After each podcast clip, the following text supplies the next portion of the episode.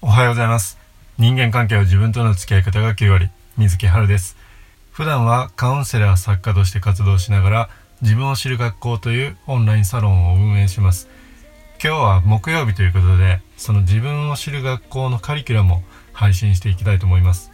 今回のテーマは完璧主義を卒業するための自己需要トレーニングです。でこの自己需要っていうのを初めて聞いたかもしれませんけどえー、完璧主義ってやっぱり自己否定してしまいますよね。ついなんでこんなことができないんだろうとか。そういうふうなですねその自己否定の渦から抜け出す方法。そのために必要なものです。この自己需要ができるようになると、まあ、自分をですね必要以上に責めすぎなくてもよくなったり人をですね責めすぎなくなったりっていうことで自分とか周りの人との関係性がかなり良くなります。なので今回はこのテーマについて一緒に学んでいきましょう。それでまあ突然なんですけど質問させてください。あなたはですね、何か自分が、えー、チャレンジして失敗した時にですね、どんなリアクションをとってますか？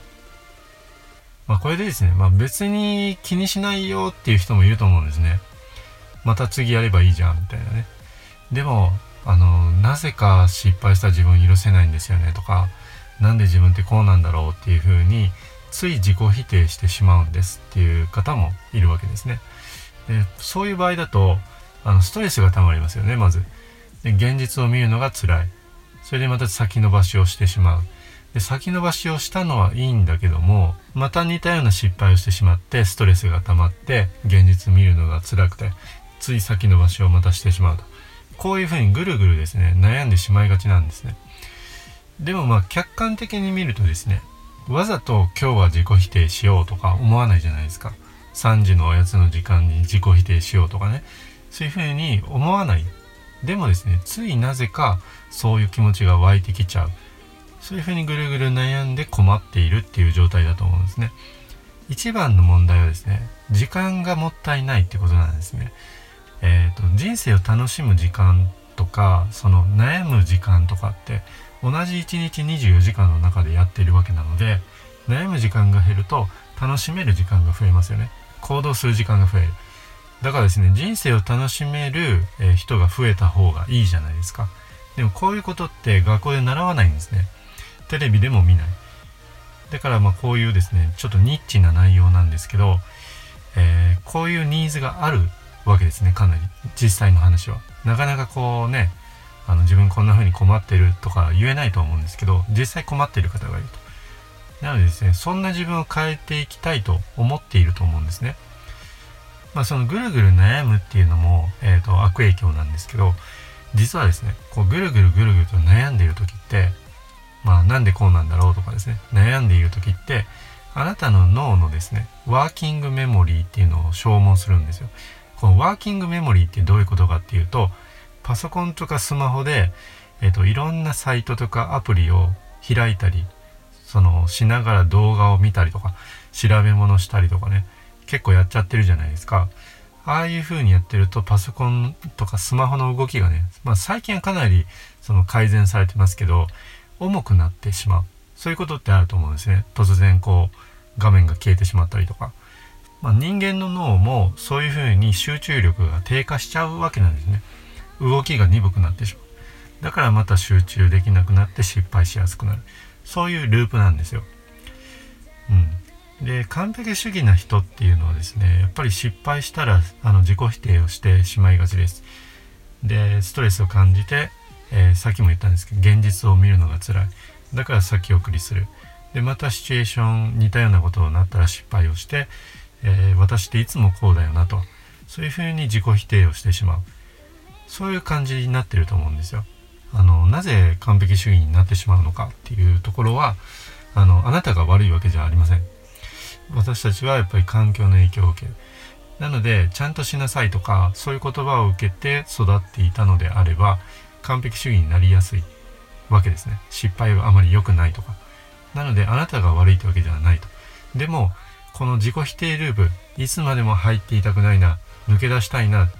どうしたらいいんだろうっていうふうに思っているあなたにですね、知っていただきたいのが、えー、冒頭でも説明した自己需要っていうものです。この大事なことなんで何回もちょっと言わせてください。初めて聞く場合もあると思うので。えー、この自己需要できるようになるとですね、えーと、まずストレスが減ります。自分自身とか物事を客観的に見ることができるようになるんですね。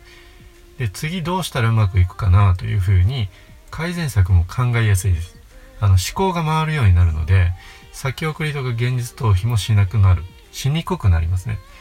そして、まあ、改善のための行動が取りやすくなるのでアクションするとま現実が変わりやすい成果が出やすいってことなんです。であと自分のことはもちろんあの許せるようになる。で他人の失敗もですね許せるようになったりとか成長を待てる自分になります。まあ、仕事で管理職に上がっていったりとか、えっ、ー、と子供を持って親になった時とかそういう時にですね、えっ、ー、とまあ、子供とか部下の育成がしやすいわけです。で他人にまあ優しくなれるのであのビジネス含め、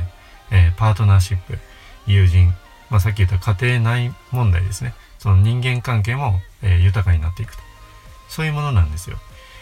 でここまで話を聞いてですね、えっと、自分はずっとこういう性格でやってきたから自分変えるなんて難しいですよねっていうふうに、えー、言われることもあります。でも大丈夫です。この完璧主義っていうのは変えれます。そう保証できるのはですねやっぱり自分を知る学校のメンバーでも過去、えー、完璧主義だったりとか、えー、人を頼れないとかそういうふうに思っていたけども今はですねめちゃくちゃ改善されて、えーと、自分にも人にも優しくなれてるメンバーが実際います。なのでこれからお話しすることはですねもう実証済みの話なんです。実体験を経てのお話です。つまりまあ自分にはできないっていうのは思い込みなんですね。えーと例えばですねあなたが何かに失敗した時えー、ああ自分ってダメだなとかなんでこんな失敗ばっかりするんだろうなとそういうふうに思って、えー、続いてですね自分はダメな人間だなと解釈してしまう。解釈してしまいやすいわけですよ、うん、いい悪いではなくて。そうなると、えー、考えたくない先送りしたいっていうふうになっちゃう。そしたらまた自分ってダメだなっていうふうに、え価値観が強くなっていくわけですね。でそれを続けていくと自分はダメだ。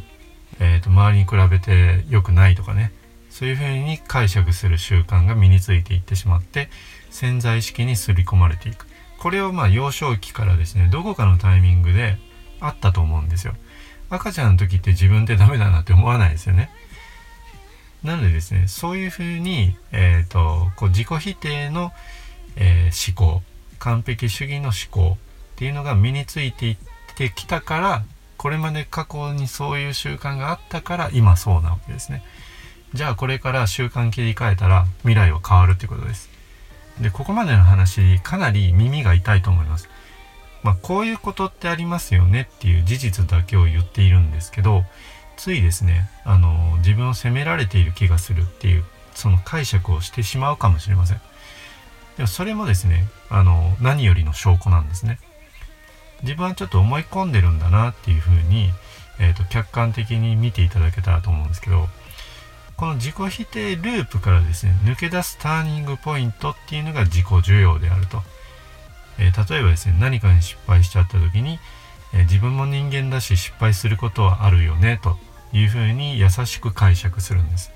でこういう優しい言葉を自分にかける行動を続けていくとですね、えー、少しずつあなたの価値観が変わっています。あの自分も人間だし失敗することはあるよね。まあ、次うまくいくには何ができるかなっていうふうに少しずつ改善思考、えー、こういうふうにですね何ができるかなとかそういう習慣が身についていくと前向きに物事を考えられるようになっていきます。まあ、そういう改善の思考がですね、えー、潜在意識に刷り込まれていくことで次に失敗した時も、えー、自分を支えやすくなるわけです、自然と。これ結構時間がかかるんですけど、えっ、ー、と、66日ぐらいでその習慣は定着すると言われているので、もうロングスパンでですね、あの、今日明日の話じゃないんですよね。うん、2ヶ月以上かけて、え自分を新しく切り替えていくと。そういう風にやっていけたらですね、え潜在意識変わっていきます。つまり、ま完璧主義も改善できるんですね。ということで、今回のカリキュラムの目的、えー、これはですね、自分を許せる自分になることです。さっきからですね、自己需要、自己需要って言ってるんですけど、えっ、ー、と、具体的にじゃあどういうことやるのっていうふうに思ってると思うんですね。なので、これを、えー、ここから説明させていただきます。自分にもですね、大切な人にも優しくなりたい方、人間関係をより良くしていきたい方はですね、このカリキュラムを一緒に学んでいきましょう。えー、まず1つ目の行動ですこの続きは人生の停滞感を打破できるただ一つのオンラインサロン自分を知る学校でお届けしています。自分を知る学校の2学期では仕事や人間関係の停滞感を打破できるマインドを作るプログラムをお届けしています。つまり今よりも経済的に豊かになれたり困った時に人を頼れるようになったり